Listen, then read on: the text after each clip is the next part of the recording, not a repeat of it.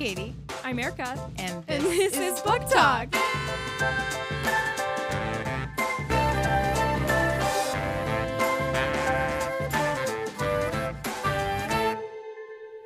Hi, Hi, Erica. Katie. Oh, Oh.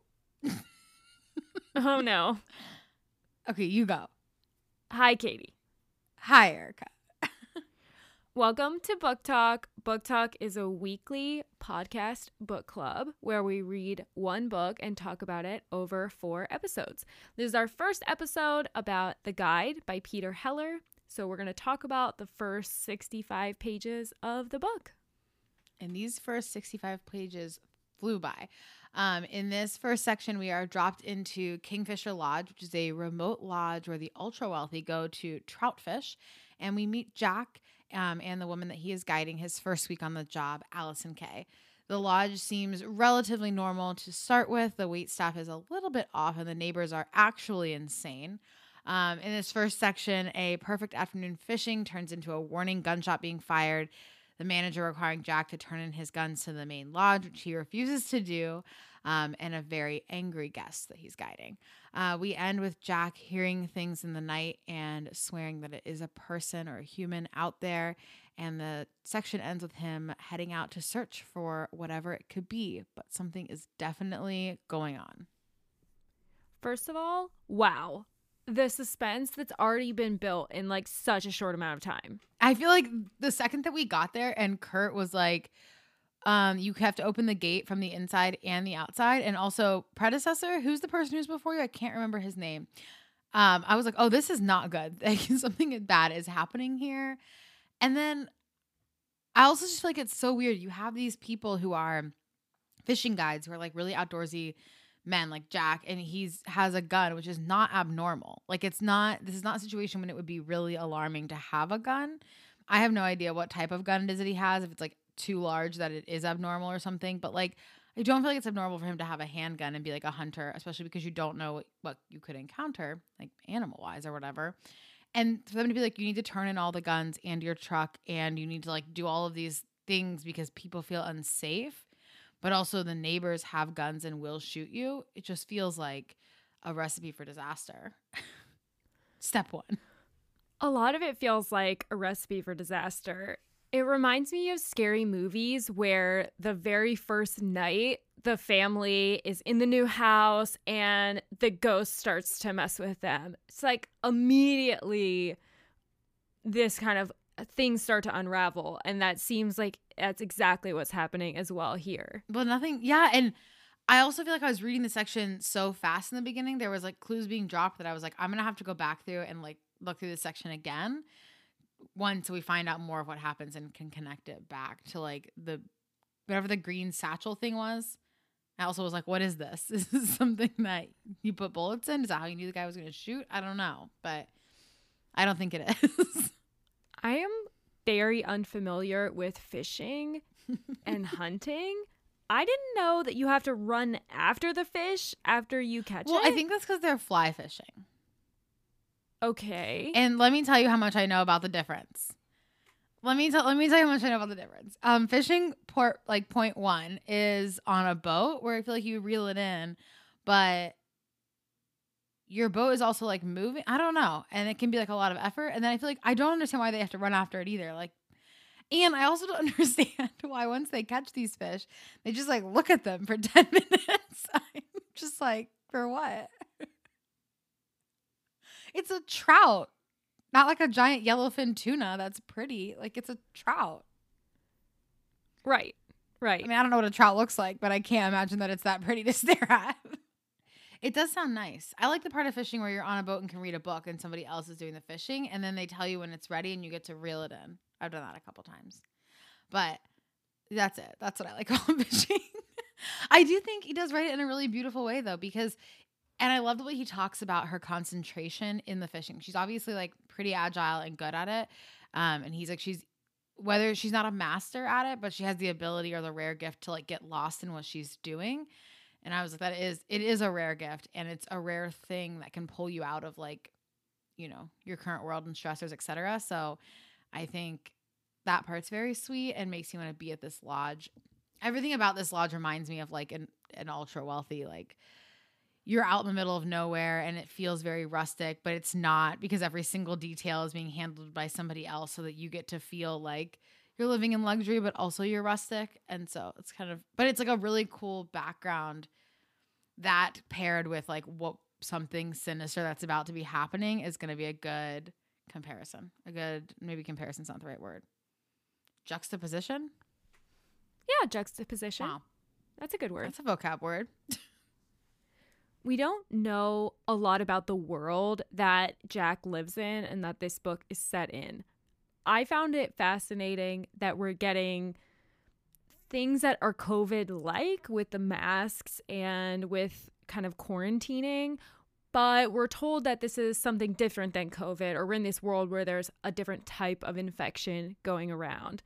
I liked the comparison or the difference between the way this virus is kind of out in the outside world and the pristine fishing lodge that we're in. Yeah, for sure. When I first read the part where he was like, "Oh, we were in close quarters," so I reached into my back pocket and grabbed my mask, put it over my ears. I was like, "Oh, I don't want to read this."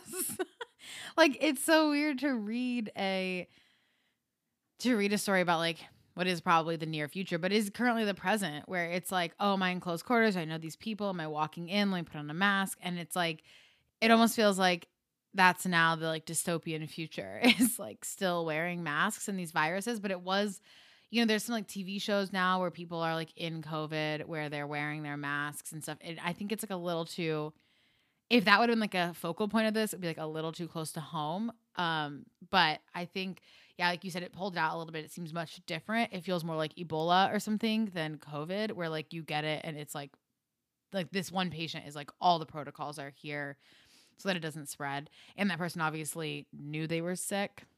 I think I don't know anything about the virus, but it's very interesting that that's happening, and I'm curious what that has to do with the guests here.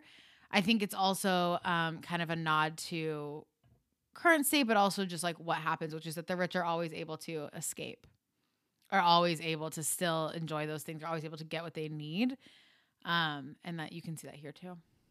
It reminds me of movies where you see characters doing things like going into a store or being in a club and I have this immediate reaction of like, "Ooh, where's their mask?" Like the like COVID awareness is real and it's even in revisiting old memories that I have or like looking at pictures of myself where I'm like, girl, where was your mask? You know?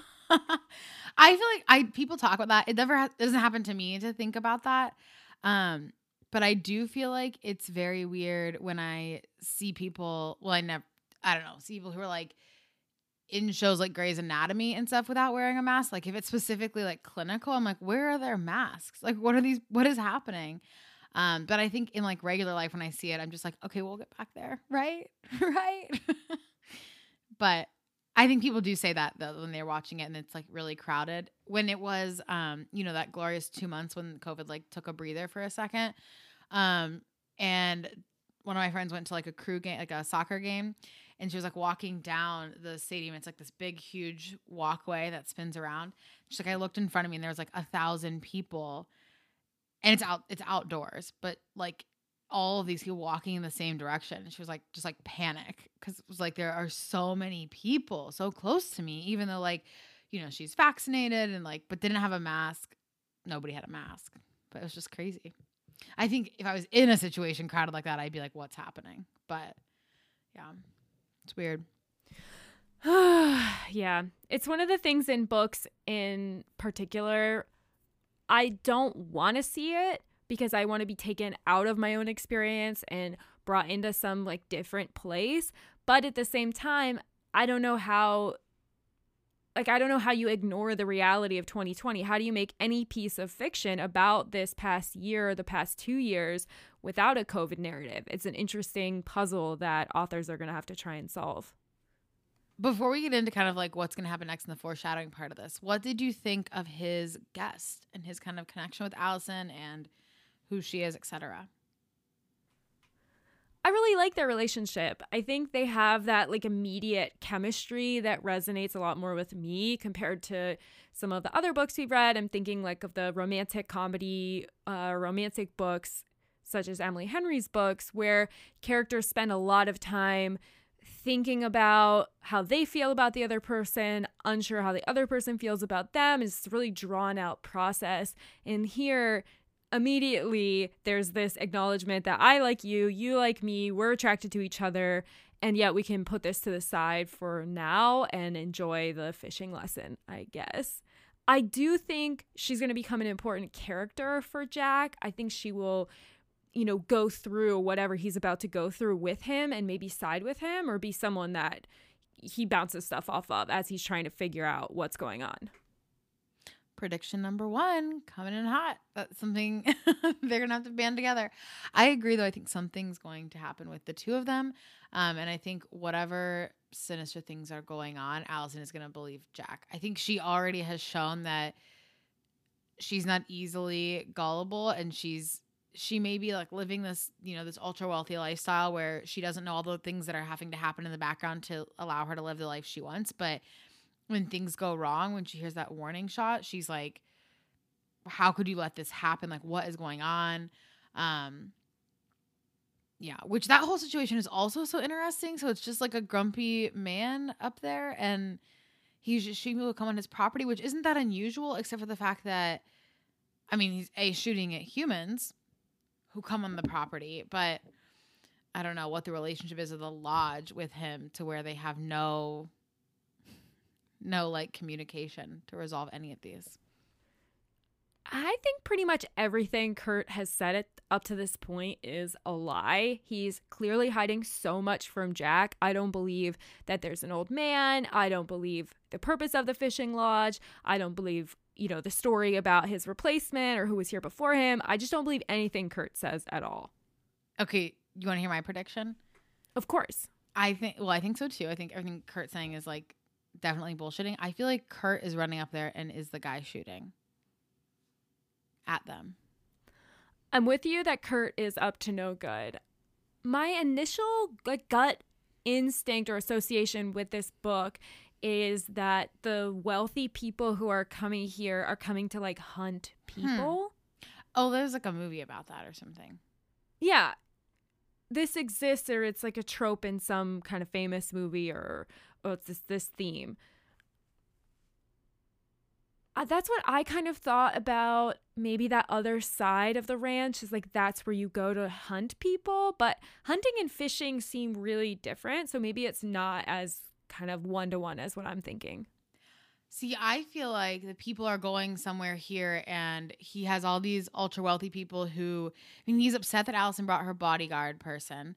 And then he has these guides who are like pretty new and inexperienced that he brings in, really tells them nothing. They're working under the table, you know. And I feel like Kurt is killing people or somebody is killing people. And then they're like hiding the evidence up at this other property where they say you can't come to. Um, but I don't know what the motivation would be to kill these ultra rich people. Like, what are you getting out of that? If you know, like, how does this connect to what's his, what is his motivation? But I think that Kurt is like preventing them from going up past the post or past the don't get shot sign or whatever because he's up there and there's something up there he doesn't want them to find, which I think also ties back to when Jack and Allison are out chasing that fish and he goes to use the restroom and he's like, get the warning shot happens and he sees that boot and the little green strap and then he goes back later and it's not there. But I mean, whoever was watching them was watching enough to shoot him right at that moment when he was realizing something. Right. And we know that there are cameras, so they could easily have been being watched or he was being watched at the time. I don't know you know, we don't know that there's nothing there. It could be, you know, we're left on this cliffhanger where he's starting to dig with his hands. So maybe he will find the body that's been, maybe it's farther underneath the soil than where he was, or maybe it has been moved. Uh, we don't know yet. We'll find out in the next chapter. I do think you're spot on, though, with Kurt wanting to keep them away from that section of their land, but we don't know why yet. Also, again, back to my not knowing a lot about fishing, but where Jack comes from, he's like, we share water, like our ranch is between two sets of public water. And I feel like it just doesn't seem realistic to me that people who own private property near water, like near a lodge or a ranch or something, I don't know, wouldn't have a good relationship where they would not let people fish kind of between. Like it's nature and yes, you this is your property, but it's also like There's obviously plenty of fish. They're catching them all the time. so like why why the extreme you can't cross over this border? Um my other prediction is that we have another Chekhov's gun situation in this book because they take away Jack's first gun, but we know he has a second gun. So I think that's going to reappear. And they did mention that you're right. This is going to be the thing where like they may take the first gun because Kurt won't know he has a second and it's much smaller. I do think that this other one is like a handgun and so he will be able to like hide that. I also think now that he's made the connection with the maid, there's going to be something that like even if she were to see the second gun, I don't think she's going to say anything at this point. I think the other one being out, probably she was like but I don't think she's gonna look too hard. Or he might not let her back in the cabin. He was like, just put your stuff out front and keep it in there. She does say though that she would get in trouble if she didn't report it. So especially because it's out in the open, she may have felt that she had Right. to say something. Especially because it was just out. Right. But I feel like she's not gonna go searching too hard through his stuff. But also, what was her when she was leaving? She was like three three seven nine or something. I can't, I can't remember exactly the number. Nine nine three nine. My bad. I Are you tried to sure remember it's it just in case. three nine? I like. I'm almost positive that's see. it. I feel like it was three three seven nine. Three three nine three. Oops. It's only Look, funny because I had the right us, pieces in the wrong neither order. of us were right. You're like, yep, remembered it just for this case. I'm like, same, and they're both wrong. Three three nine three. three three nine three. Okay, so now I'm just like three three nine three. Okay, what do you think that that could be? I have a guess. My guess is that it will either let Jack out of something, like out of the lodge or out of some confined space, or it's the key to get into something, maybe like a bunker or a room where they are torturing people or holding people. I agree. I think it's gonna be something like a shack or a shed he needs to get into, or or he's gonna need to get off of the property. I just still can't figure out why, like the why behind these people would want to die, want to kill people. So I guess we'll find out. I mean, there is Gotta three quarters of the book left. I can't wait to find out. There's one section that we're reading, or one week where we're reading a longer portion of the book because one of the chapters is really long and I didn't want to split, like, end in the middle of a chapter. I think it's the next section. So hopefully we find out a lot more in next week.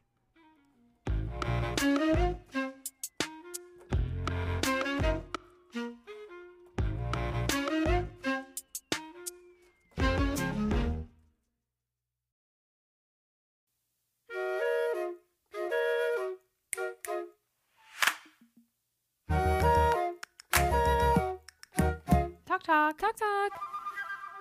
Ooh, I just remembered I finished a book. Okay, wow. Well, what did you finish? I finished Piranesi. Oh yeah, this is because we had a talk talk, but we weren't on talk talk. So perfect. How was it? Right, we had an unofficial talk talk, or IRL talk talk. Um, I loved this book. I understand my friend Rebecca's review of the book was that she couldn't wait to read it again. I understand that after finishing it. Partway through the book, without spoiling it, there's a really satisfying reveal or a turn that has been building throughout the first section of the book. That is so enjoyable when it happens, but I know there were a bunch of clues that that was coming that I missed. So I understand why this is a book that I would reread because I want to dig deeper into that kind of thread that the author is weaving. The first couple chapters, I was so confused about the world that is being built, like what is going on. but it's such an interesting, different book. I really loved it. I think there's also a lot that I didn't quite understand because I'm not super into art history. I think there was a little bit of like mythology, um, maybe even some philosophy, where if that's what you're really into, I think there's many, many layers to this book and to the symbolism in this book that would make it really enjoyable. But for me, like not knowing any of that and also not reading a ton of fantasy books, I still really, really liked it and would recommend it. I love that. Is it like a Greek mythology book? It's probably a dumb question. No, but for some reason I also thought that before Okay. I read it. Interesting. It's otherworldly. Well, when is it? It's other. It's otherworld. Okay. Okay. Interesting. I also read a um. Well, I read a Greek mythology type book. I read Song of Achilles, and I loved it. And I did not think that I would love it, um, which is very funny. My friend who gave it to me was like, "I don't." I was really worried you would hate it. I said, "Me too." At least we agreed on that. And the first like ten pages, I was like, "Oh, I don't know. These names are like hard to keep track of, and am I going to be able to get into this like kings and gods thing?" Uh, but turns out I am. It was so good. The love story was so good. And just everything about the book was amazing.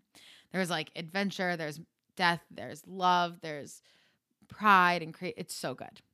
War. Oh, Okay, next I- you have to read so good. Circe and then we can talk about both books. yeah, I did. Yes. Somebody was like, if you like Song of Achilles, you would love Circe. And I was like, okay, well, now I'm convinced because this book was so good. I like went to tell everybody to read it. So I loved it. Um, and I'm also reading Outlawed again because you loved it. Um, because I had read the first 20 pages to recap and I did not super get into it. And I had a long stack of books, so I just picked up something else. Um, and then Erica loved it. And so now I'm redoing it. But after the first 20 pages, I'm like, oh, this is getting much better, much quicker. So that's exciting. I'm now reading like five different books. I don't know why I just keep like picking up new books, but I'm reading Michael Pollan's new book, This Is Your Mind on Plants. I am obsessed with Michael Pollan. He's such an amazing journalist who's still telling a story. So, This Is Your Mind on Plants is three sections of the book. One section is about poppy flowers and opium. The second section is about caffeine, and the third section is about mescaline. So I've read the first two sections so far. He takes such an interesting approach of talking about plants and their interactions or relationship with people and what they do with us and but it's told for a reason he's telling this as a lesson, almost like an anthropological or like historical lesson and a commentary on what's going on in the social climate and the political climate at the time. So it's really super fascinating. The poppy section is all about like the war on drugs and how there's these arbitrary rules that make no sense about growing poppy seeds, but if you know how to turn a poppy flower into opium, just having that knowledge makes it a federal crime when for other people it's completely legal to like grow poppies. It's fascinating. I love this book. He also in that section talks about how you know, he wrote this piece about growing poppies back during the height of the drug war, but what he missed at the time was the uh, you know, production of opium by pharmaceutical companies, and that was the real story. So it's so many layers to each of the chapters. I can't wait to get to the mescaline chapter. Ooh. Okay, I'm going to read this next. So if you could have it done by the time I get there, would be great. I'll do my best.